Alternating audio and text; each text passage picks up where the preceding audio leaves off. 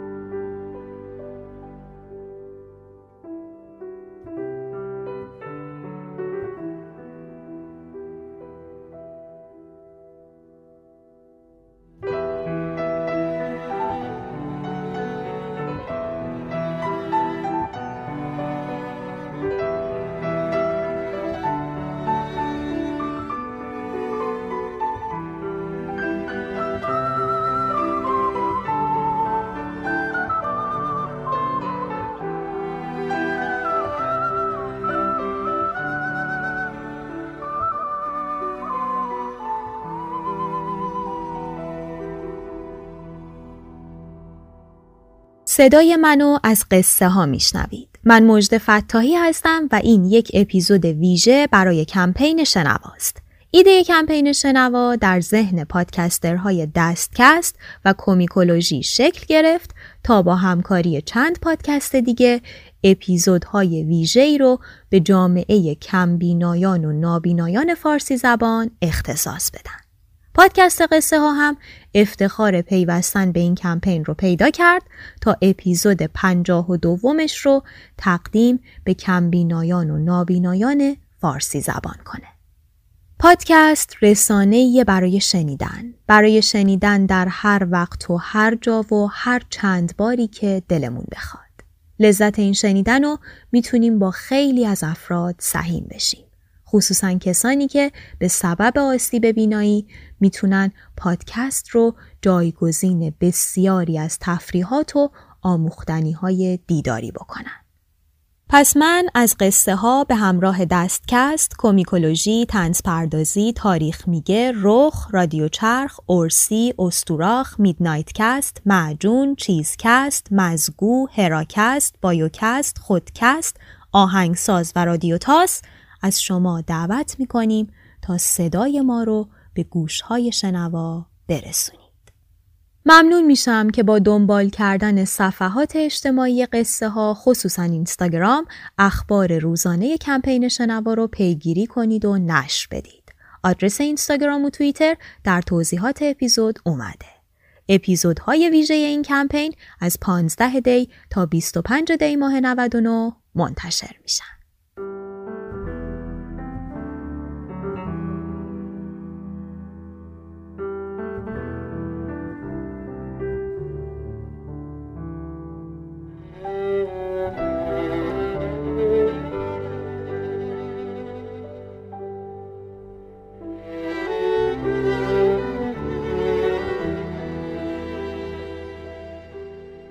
قبل از اینکه بریم سراغ داستان ها دوست دارم براتون بگم که محتوای این اپیزود ویژه چطور تهیه شد. همونطور که احتمالا همگی می‌دونید قصه ها یک پادکست ادبی داستانی با محوریت داستان های کوتاه ایرانیه. به همین جهت برای این اپیزود رفتم به سراغ نویسندگان ایرانی کم بینا یا نابینا که به حوزه داستان کوتاه پرداخته باشند. راستش جستجوهای اولی هم جواب نداد. دیگه تقریبا ناامید شده بودم که با آقای علی رضا مددی و نشریه پارند آشنا شدم. پارند نام اوستایی ستاره سروشه که یکی از درخشانترین ستاره هاست و نشریه پارند به همت دانشجویان کمبینا و نابینای دانشگاه تهران منتشر میشه. علیرضا مددی سردبیر این نشریه است و معتقده که تصور فعلی جامعه افراد بینا از جامعه نابینایان و کمبینایان تصور ناقص یا اشتباهیه.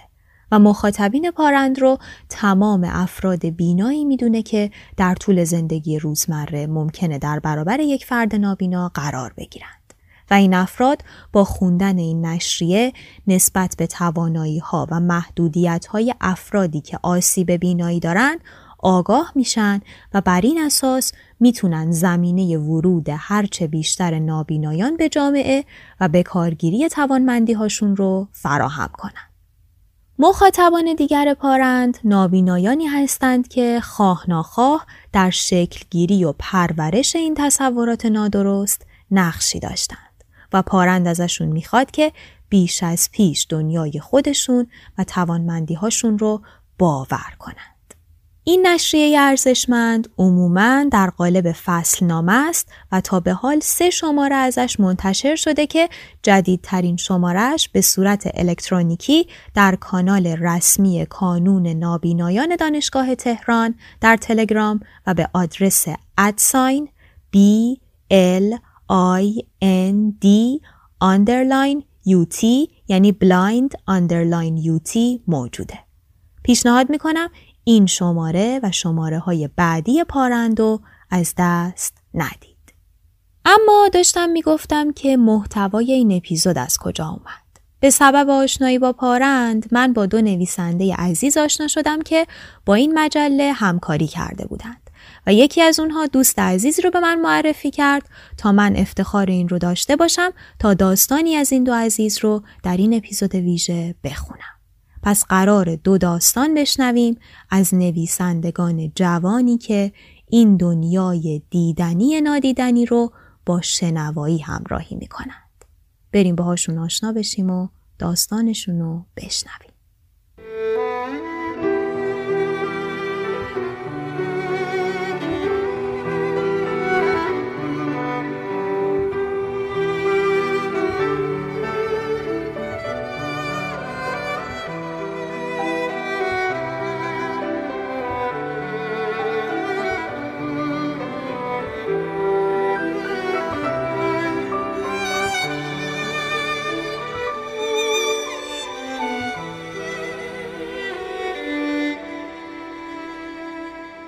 پرویز هیدرپور متولد تهران در دیماه سال 1364 و دانش آموخته دوره کارشناسی ارشد جامعه شناسی از دانشگاه تهران هستند.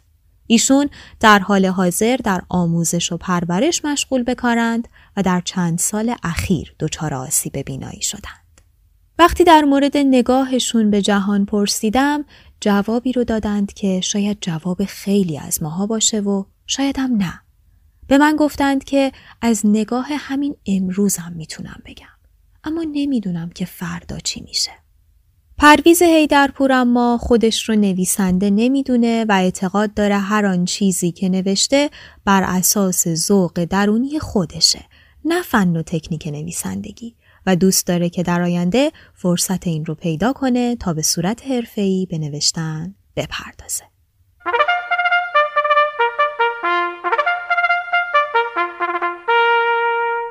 پیش از شروع داستان باید بگم که با آقای هیدرپور که درباره داستان صحبت می کردم مواردی رو فرمودند که دوست داشتم با شنونده ها در میون بذارم.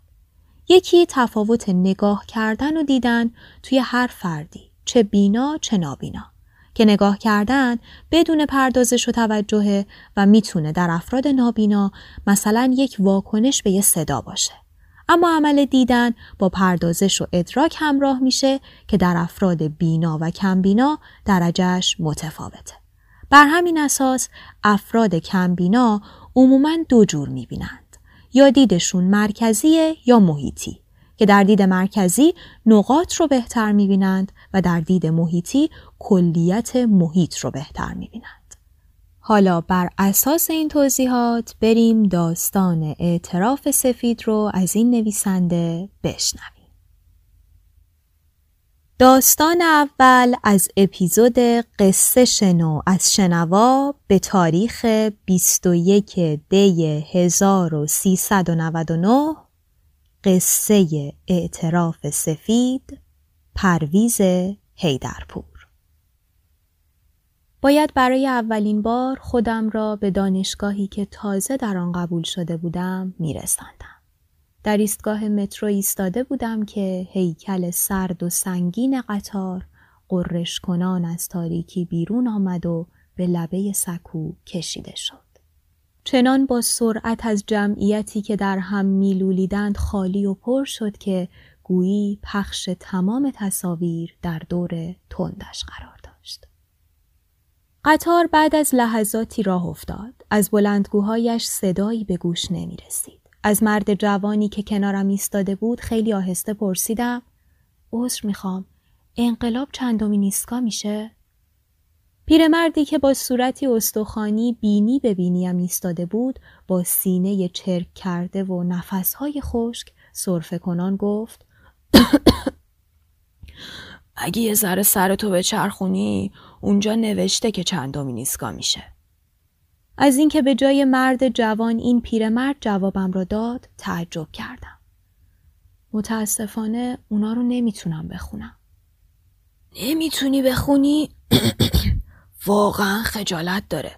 تو این دور زمونه هر کسی سواد نداره حیف نونه. حیف زحمت های پدر و مادرت. گفتم ولی آخه من بی سواد نیستم. پیرمرد که فرصت اعتراف به بیمعناترین تراژدی زندگیم را نمی‌داد کلامم را قطع کرد و گفت بدتر. سواد داره اما تنبلیش میاد که سرشو به چرخونه و بخونه. شما جوونی و نمی‌فهمی عادت کردی به جای اینکه با کار و تلاش به خواستات برسی می‌خوای یه چیزی باشه که شما رو یه شبه به همه خواستات برسونه در فاصله کوتاهی که نفس می گرفت تا بقیه گلایه هایش از زندگی جوانهای امروزی را روی سر من خالی کند سریع به بیمعناترین تراژدی زندگیم اعتراف کردم. من کمبینا هستم. یک دفعه جا خورد.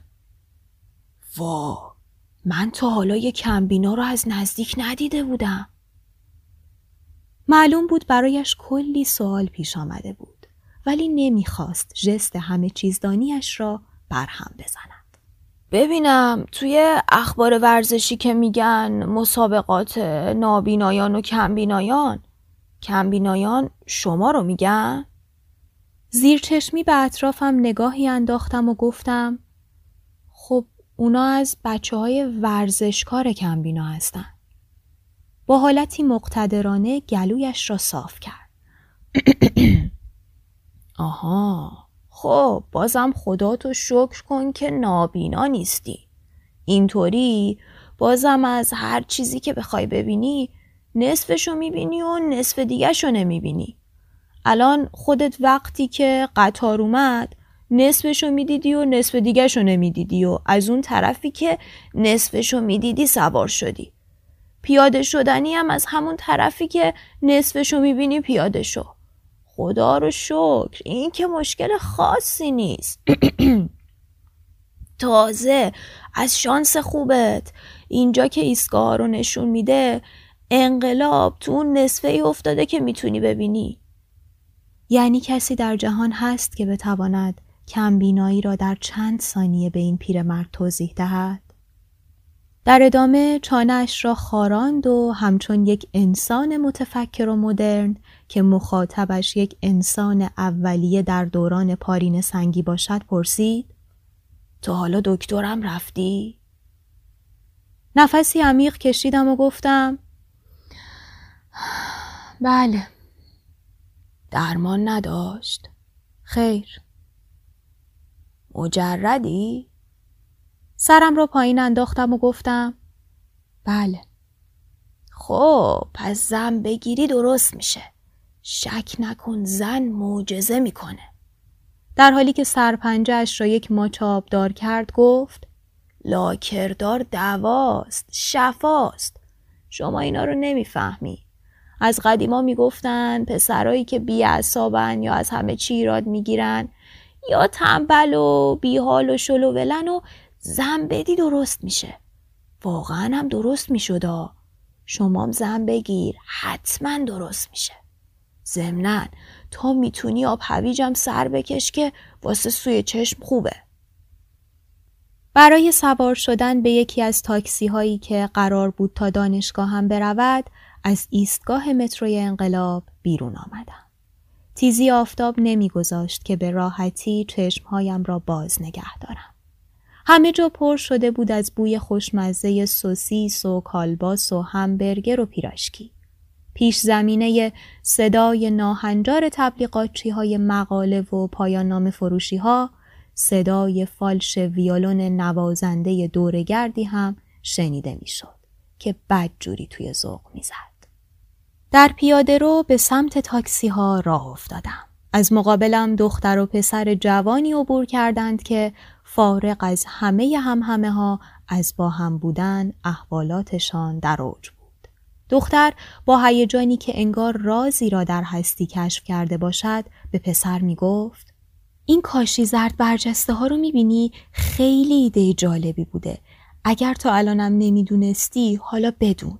شهرداری اینا رو فقط و فقط برای قدم زدنای رومانتیک خوشتیپایی مثل من و تو کار گذاشته که ما روی این خط قدم بزنیم.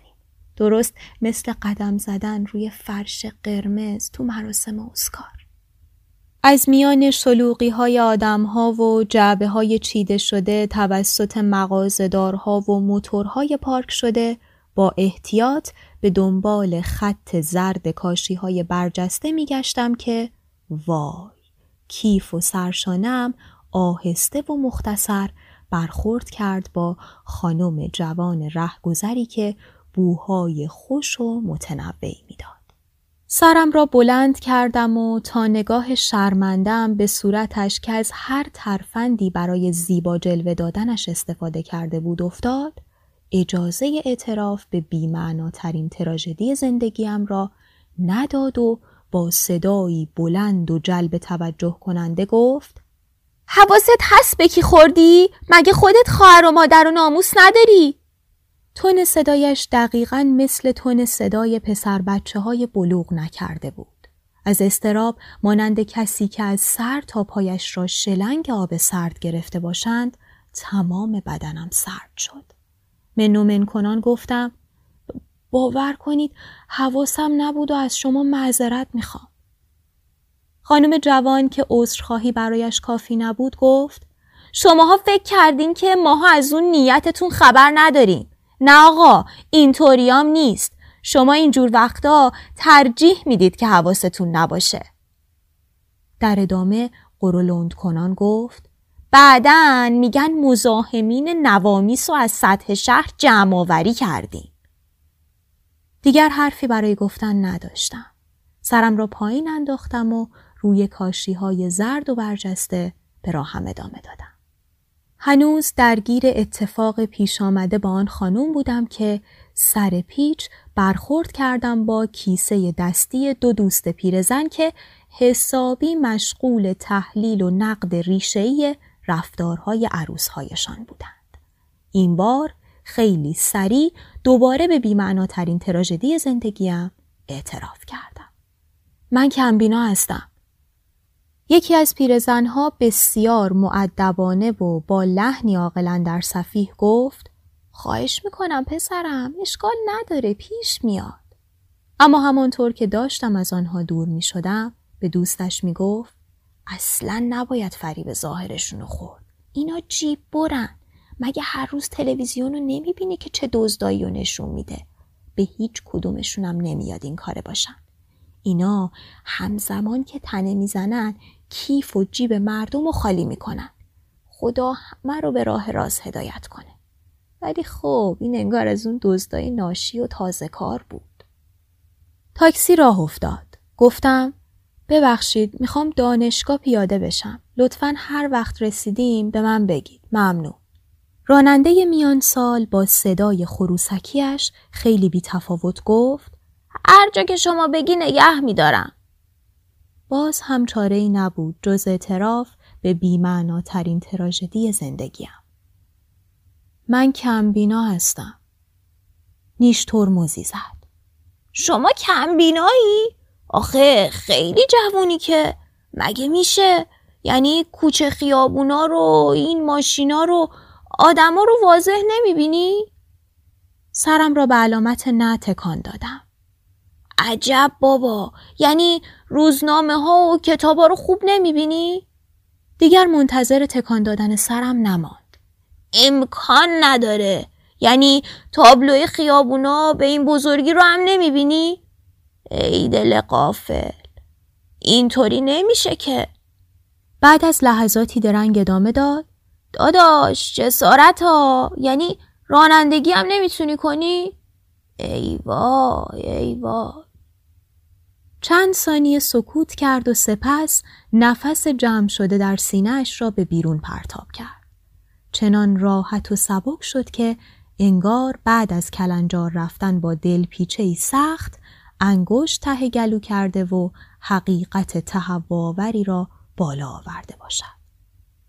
ولی داداش زیاد ناراحت نباش که نمی‌بینی. اصلا خوش به حالت که نمی‌بینی. والا این دنیای کثیف که دیدن نداره. فقر و تبعیض و بیعدالتی داره بیداد می‌کنه. داداش برو حالشو ببر که نمی‌بینی و اینا رو نمی‌دونی. دزدی و اختلاس و کلاهبرداری ها رو که نگو. داداش واقعا چه خوبه که نمی‌بینی و اینا رو نمی‌دونی. رادیوی ماشینش را روشن کرد. میز گردی تشکیل شده بود پیرامون فواید کلم. داشتم چی می‌گفتم؟ آه یادم اومد. داداش اجازه دارم یه سوال بپرسم؟ بیان که منتظر اجازه من بماند پرسید شما مجردی؟ شیشه ماشین را کمی پایین کشیدم و گفتم بله. داداش بهتر که زن نگرفتی. زن رو می‌خوای چی کار؟ الان مثلا ما گرفتیم مگه چه غلطی کردیم؟ الان طرف سالم خوشتیب تحصیل کرده و پول داره. بازم زنش همش ازش ایراد می‌گیره و نمیپسندتش. دادگاه های خانوادن رو ببینی جای سوزن انداختن نیست. داداش کیف کن که نمی‌بینی و اینا رو نمی‌دونی. از من به شما نصیحت. زن گرفتن شکرخوریه و اگه بگیری همه چی بدتر میشه. داداش اجازه دارم یه سوال دیگه هم بپرسم؟ باز هم بی که منتظر اجازه من بماند پرسید. بیکاری؟ گفتم بله. کارو می‌خوای چی کار؟ داداش بلا نسبت شما باشه ها. الان همه تو هر شغلی به خاطر یه پاپاسی مثل آب خوردن شرفشون رو زیر پا می‌ذارن. داداش واقعا راحتی که نمی‌بینی و زن نداری و بیکاری و اینا رو نمی‌دونی. دلداری احمقانش با صدای خروسکیش بد جور در جمجمه مغزم پیچیده بود که سرعت ماشین را کم کرد و ایستاد. بفرمایید اینم دانشگاه. رو به اتاقک شیشهای نگهبانی گفتم ببخشید جناب تازه این دانشگاه قبول شدم برای ثبت نام و تشکیل پرونده باید کدوم اتاق و پیش کی برم نگهبان هم که ظاهرا از دست سوالهای تکراری دانشجوها حسابی کلافه شده بود از همان پشت شیشه با صدای خشدار بدون معطلی گفت شما تابلو اعلانات به این بزرگی رو نمی‌بینی؟ خدا اون چشمای درشت و چرا بد داده؟ ظاهرا باید امروز هم برای چندمین بار به بیمعناترین تراژدی زندگیم اعتراف می‌کردم. من کم بینا. نگهبان بعد از شنیدن این گزاره یک دفعه انگار که از طریق شهود به آگاهی نابی دست پیدا کرده باشد ناگهان حالی به حالی شد. یعنی اساساً به انسان دیگری مبدل شد. از اتاقش بیرون آمد و نزدیکم شد. قد بلندی داشت با صورتی درشت و موهایی کوتاه. گفت ببخشید من اصلا قصد جسارت به شما عزیز و نداشتم. آخه اصلا به سر و وضع شیک و مدل موهای قشنگتون نمیاد کم بینا باشید. خدا از سر تقصیراتم بگذره. شما از نعمتهای روی زمین هستید و خدمت به شما بلا رو از سر زن و بچه های ماها دور می‌کنه. روزیامون رو زیاد می‌کنه. شما رو به خدا سر نماز مارم دعا بفرمایید که دعای شما حتما مستجاب میشه. شما قلبتون پاکه. اصلا بیاید با هم بریم تا خودم نشونتون بدم. همزمان که داشت مرا تا ساحتی استعلایی به عروج می رساند تمام گناه های کوچک و بزرگی که تا همین الان در زندگیم مرتکب شده بودم را به خاطر آوردم. وای که چه تناقض عمیقی بود. ممنونم همین که بگید کدوم طبقه و کدوم واحده خودم میرم. به همکارش گفت حواست باشه با ایشون میرم برمیگردم. منتظر بودم که دستم را بگیرد و یا نهایتا بازوام را. اما مانند یک شریک رقص با احساس و حرفه‌ای دور کمرم را گرفت و مرا از میان افرادی که محوته را شلوغ کرده بودند به سمت جلو هدایت کرد. نمی‌دانستم که چگونه باید به او بگویم که من مشکل پا یا احیانا ستون فقرات ندارم و نیازی به اینطور راهنمایی کردن نیست. به همین چیزها فکر می کردم که کمرم را ول کرد و دستم را گرفت. پوست دستش خشکه زده و زبر بود. بفرمایید اینجاست. خانم مسئول با لپتاپ مقابلش کارهایش را انجام می‌داد. بیانش بسیار شل و شمرده شمرده بود و حرفشین را هم قلیز ادا می کرد. نگهبان گفت ایشون از دانشجوهای جدید ما هستن. اومدن تشکیل پرونده بدن. یه پارچه آقاست. با شخصیت، با ادب، با شور، با استعداد، خوشتیب، باهوش، مهربون از ایشون چی بگم براتون؟ با درک و فهم، خوش صحبت، با دانش، خوشسوق خلاصه همه چی تمومه. نمی‌دانم در همان برخورد کوتاه چگونه همه این صفات را در من کشف کرده بود. صفاتی که سالها خودم از آنها قافل بودم. اما در ادامه گلویش را صاف کرد و سعی کرد استثناعا مورد کمبینایی مرا با هنر پانتومیم بیان کند. حالا چرا این یک مورد را این شکلی از بقیه موارد جدا کرد نمی‌دانم. شاید او بر این عقیده بود که فلسفه و ماهیت هنر بیان حقیقت است و کمبینایی مرا یک حقیقت بیمعنا و تلخ میپنداشت. آنقدر بیمعنا و تلخ که ترجیح داد در سکوتی محض مانند ایماگری قهار کدها و نشانه هایی را اجرا کند که در قایت خودش به خلق اثری سامت منتهی شود. تا من کمبینا آن را نفهمم و تنها این خانم بینا قادر به فهم آن باشد. البته طبیعی بود برای خلق اثری سامت و پنهان کردن بیان حقیقت از من از هنر پانتومین بهره بگیرد. به هر حال با توجه به محدودیت امکانات و مکان و زمان نمی توانست که از معماری یا نقاشی یا هنرهای دیگر استفاده کند. با همه این تفاسیر باز هم خیلی نیازی به هنرنمایی نبود. اصلا به خودم می گفت راحت باز هم به بیمعناترین تراژدی زندگیم اعتراف می کردم. خانم که از تماشای ناخواسته یک اجرای پانتومیم با مضمونی تلخ توسط همکارش آن هم با لباس مخصوص نگهبانی هاج و واج مانده بود بعد از چند ثانیه‌ای که نیاز داشت تا داده های ورودی را مثل پردازشگر لپتاپ مقابلش پردازش کند گفت بله بله خب اشکال نداره همین الان کاراشون رو انجام میدم. شما رو اون صندلی بشونیدشون. یعنی نشستن من روی صندلی آنقدر کار پیچیده ای بود که از واژه بنشونیدشون استفاده کرد. درست شبیه نشاندن هواپیما روی باند فرودگاه. به خانم گفتم خیلی ممنون ایستاده راحتم. از همان فرم هایی که روی میزش بود برداشت و از نگهبان پرسید اسمشون چیه؟ نگهبان پرسید اسمتون چیه؟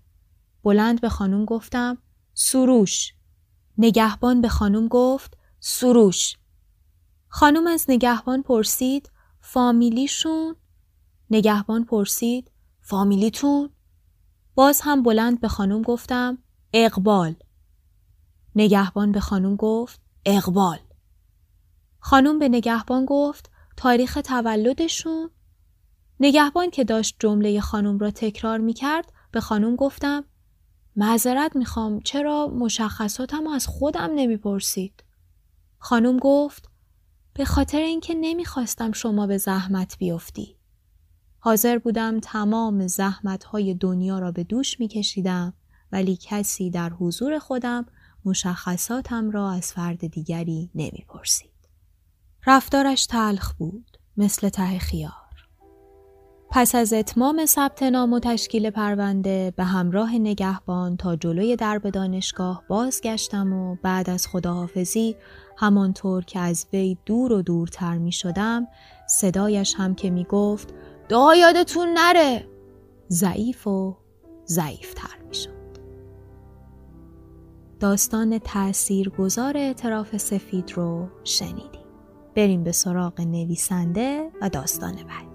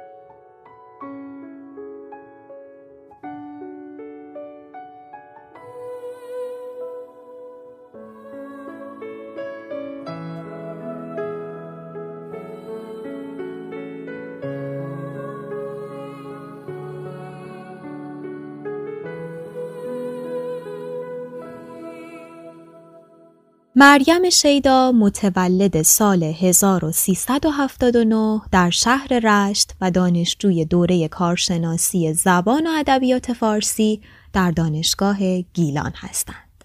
مریم شیدا نویسندگی رو از دوره دبیرستان و با داستانی به نام خورشید شروع کرده و به گفته خودش زمانی که با تحسین و تشویق اطرافیان روبرو شدم این استعداد رو در خودم دیدم که می‌تونم نوشتن رو ادامه بدم. هرچه بیشتر گذشت نوشتنم پخته تر شد و دوره داستان نویسی رو هم در دانشگاه گذروندم. دلم می‌خواد تا هر چقدر بتونم توی نویسندگی پیشرفت کنم و بتونم خودم رو به عنوان یک نویسنده به جامعه معرفی کنم. خانم مریم شیدا نابینای مادرزاد هستند و تصورشون از زندگی مثل یک دریاست. گاهی طوفانی، گاهی آرام. بریم داستانشون رو بشنویم. داستان دوم از اپیزود قصه شنو از شنوا قصه خورشیدی که شب طلو می کند مریم شیدا آنقدر مشتاقانه و مضطرب به ساعت نگاه می کردم که اگر آدم بود خجالت می کشید و جایش را تغییر می داد. فضای بیمارستان مرا عصبی می کرد. نمی توانستم بنشینم. دلم می‌خواست بروم. نمی‌دانم کجا. بلند شدم. صدای زاوها که نمی توانستند درد مادر شدن را تحمل کنند و مسئول پیج که افراد مختلفی را صدا می‌زد گوشهایم را پر کرده بود. هوای سنگین بیمارستان معدهام را به جنب و جوش درآورده بود و هر لحظه ممکن بود محتویاتش روی پیشانی زمین مهر زرد بزند. بین من و دخترم چند صندلی و در اتاقی بود که نمیگذاشت بروم و دخترم را که با گریه صدایم می‌زد آرام کنم. آذر بی صبرانه منتظر امروز بود و دلش می‌خواست زودتر دخترش یلدا را در آغوش بگیرد. درد زایمان او را کلافه کرده بود. من هم منتظر بودم. آخر تولد یلدا تولد من است. بعد از مرگ همسرم تولد او خورشیدی است که زندگیم را روشن می کند. اما فاصله کم هم باشد جان آدم را به لب می رساند. مثل همین سه چهار متری که بین ما بود. نمی‌دانم راه رو طولانی بود یا من توان راه رفتن نداشتم. بی اختیار در خودکاری که در دستم بود را فشار می دادم. این کار آرامم می کرد. پله های پهن و تمام نشدنی بیمارستان درست مانند نگرانی هایم بود. نگران بودم. نگران دخترم آذر، نوم، پسرم آبان که نمی‌دانم الان کجاست و چه می کند. صاحب خانه بیرحمی که بدون توجه به شرایطم جوابمان کرده. باید بعد از بیمارستان خانه را تخلیه می کردیم. آخ مهری، ببین چه زندگی برای خودت درست کرده. جای خالی پدر بچه هایم وقتی به مشکلی برمیخورم را خیلی بیشتر حس می کنم. اگر او بود با هم به جنگ مشکلات می رفتیم. اما روزگار او و شوهر دخترم آذر را وقتی از مأموریت به خانه برمیگشتند در یک تصادف وحشتناک از ما گرفت. یادم میآید وقتی او را به خاک سپردم عاشقانه هایم که روی برگ های نارنجی نوشته بودم از درخت زندگیم روی زمین ریخت. ادهی خواندند و عاشقی کردند. بعضی دلتنگ شدند و تا می توانستند گریه کردند. از آن به بعد شب زودتر آمد چون دنیا دیگر طاقت روشنی را نداشت. همه غروب ها دلهایشان برایم گرفت. ناراحتی من ناراحتی دنیاست و شادی من شادی آن هر بار که خاطراتم را مرور می کنم اشک گونه هایم را نوازش می کند و ذهنم خالی می شود. اما درونم می سوزد. می سوزد. من غرق در خود بودم و پاهایم انگار که عضوی جدا از مغزم باشد راهروهای پیچ در پیچ بیمارستان را طی می کند و مرا به سمت در خروجی می برد. در خروجی را که باز می کنم هوای سرد بیرون مانند کودکی که پشت در بیقرار آمدن مادرش است به سرعت خودش را در آغوش هوای گرم ساختمان پرت می کند. در را می بندم و مشغول تماشای آسمان می شوم که آرام آرام آماده خواب می شود. موهای سیاهش را باز می کند و روی صورت زمین می ریزد و چشمهایش را روی هم می‌گذارد. باد سردی که به صورتم می‌خورد تا حدودی سرزندم می کند. چاله های بزرگ و کوچک خیابان سعی می کنند حواسم را به سمت خود بکشند تا کمتر فکر کنم. اگر ماشین های اجازه بدهند به مغازه آن طرف خیابان بروم خوب می شود. اما انگار همهشان قسم خوردند الان از همین قسمت و با عجله رد شوند. مغازه نسبتا بزرگ بود و خلوت بین مواد شوینده و خوراکی هایی که سمت چپ در ورودی بودند مرز باریکی بود. فروشنده سمت راست در نشسته بود و برای پسر نوجوانی با ترازوی دیجیتالی خیارشور وزن می کرد. درست روبروی در یخچال بزرگی قرار داشت. دلم می‌خواست یک چیز سرد بخورم تا از گرمای درونم کم کنم. نوشیدنی ها و بستنی ها در طبقه های بالا و پایین چیده شده بودند. طبقه وسط هندوانه ها در ظرف به انتظارم نشسته بودند. یکی از آن ظرف های هندوانه را برداشتم و بعد از خریدنش روی نیمکت جلوی بیمارستان نشستم. همانطور که به ماشین ها خیره شده بودم چند تایی از هندوانه های قرمز و شیرینی که به صورت مربعی قاچ شده بودند را آرام آرام می خوردم. که زن چادری و لاغرندامی آمد و گفت خانم فال نمی‌خواید؟ فال حافظه. همیشه به حافظ حس خوبی داشتم. به علاوه نیاز داشتم به چیزی که بگوید همه چیز رو به راه می شود. به نیت هممان فال می گیرم. خوب می آید. آرزو می کنم همه چیز درست شود. مامان، مامان، آبان، پسرم، نن سرما، سلام. اینجا چی کار می‌کنی؟ سلام مامان. ننه سرما اومده بود خونمون گفتم بیمارستانی. ازم خواست بیارمش اینجا. من میرم تا این مغازه و زود میام. مهری دخترم چی شده؟ پریشون به نظر میاد. آه ننه جون چی بگم؟ صاحب خونمون تا فردا وسایلمون رو میریزه بیرون. آذر چند ساعت تو اتاق زایمانه. چطور پریشون نباشم؟ ننه سرما خندید و گفت خونه که نگرانی نداره دختر قشنگم. اطراف خونه ما یه خونه است. خالیه. می‌تونید برید اونجا. تو خودت دوتا بچه داری. می‌دونی که زایمان ممکنه طول بکشه. صبر داشته باش دخترم آخرش چی میشه ننه جون من و آبان میریم وسایلتون رو می‌بریم خونه جدید یلدا که به سلامتی دنیا اومد هر سال یه سفره بزرگ پهن می‌کنیم اونو پر از هندونه، انار، لبو، خشکبار رو از این قبیل خوراکی ها می‌کنیم. خونه نوعروسا هدیه میفرستیم و جشن می‌گیریم و جشن می‌گیریم. ننه سرما خیلی ازت ممنونم. تشکر لازم نیست دخترم. زود باش برو پیش دخترت. بقیهش هم بسپر به من. چشم چشم. خدا حافظ فعلا. خدا حافظ دخترم. خوش خبر برگردی. احساس سبکی می کردم. نن سرما برعکس ظاهر سردی که نشان می دهد قلب مهربانی دارد. به بیمارستان برمیگردم. قسمت نگهبانی را رد می کنم. باز همان پله های پهن. باز هم همان صدای فریادها. اما دیگر راهروها طولانی نیستند و این فضا مرا کلافه نمی کند. روی صندلی می نشینم. امشب برای من از همه شبها طولانی تر شده.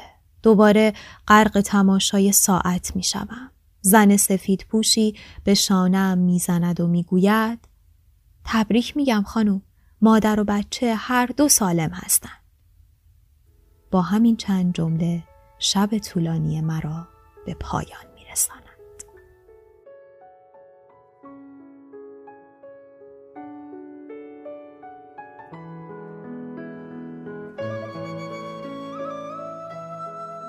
اعتراف سفید و خورشیدی که شب طلو می کند رو شنیدیم.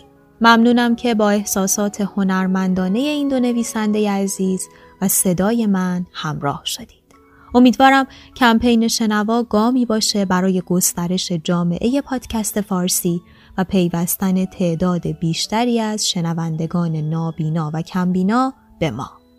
اپیزودهای این کمپین رو بشنوید و نشر بدید. در زیلینک اینستاگرام و توییتر قصه ها می‌تونید لینک پادکست های این کمپین در کست باکس و صفحه اختصاصی شنوا در ناملیک رو پیدا کنید. البته بجز این دو پلتفرم همه ما 18 پادکست در پلتفرم های همیشگیمون هم اپیزود شنوا رو منتشر می‌کنیم تا صدای ما برسد به گوش های شنوا.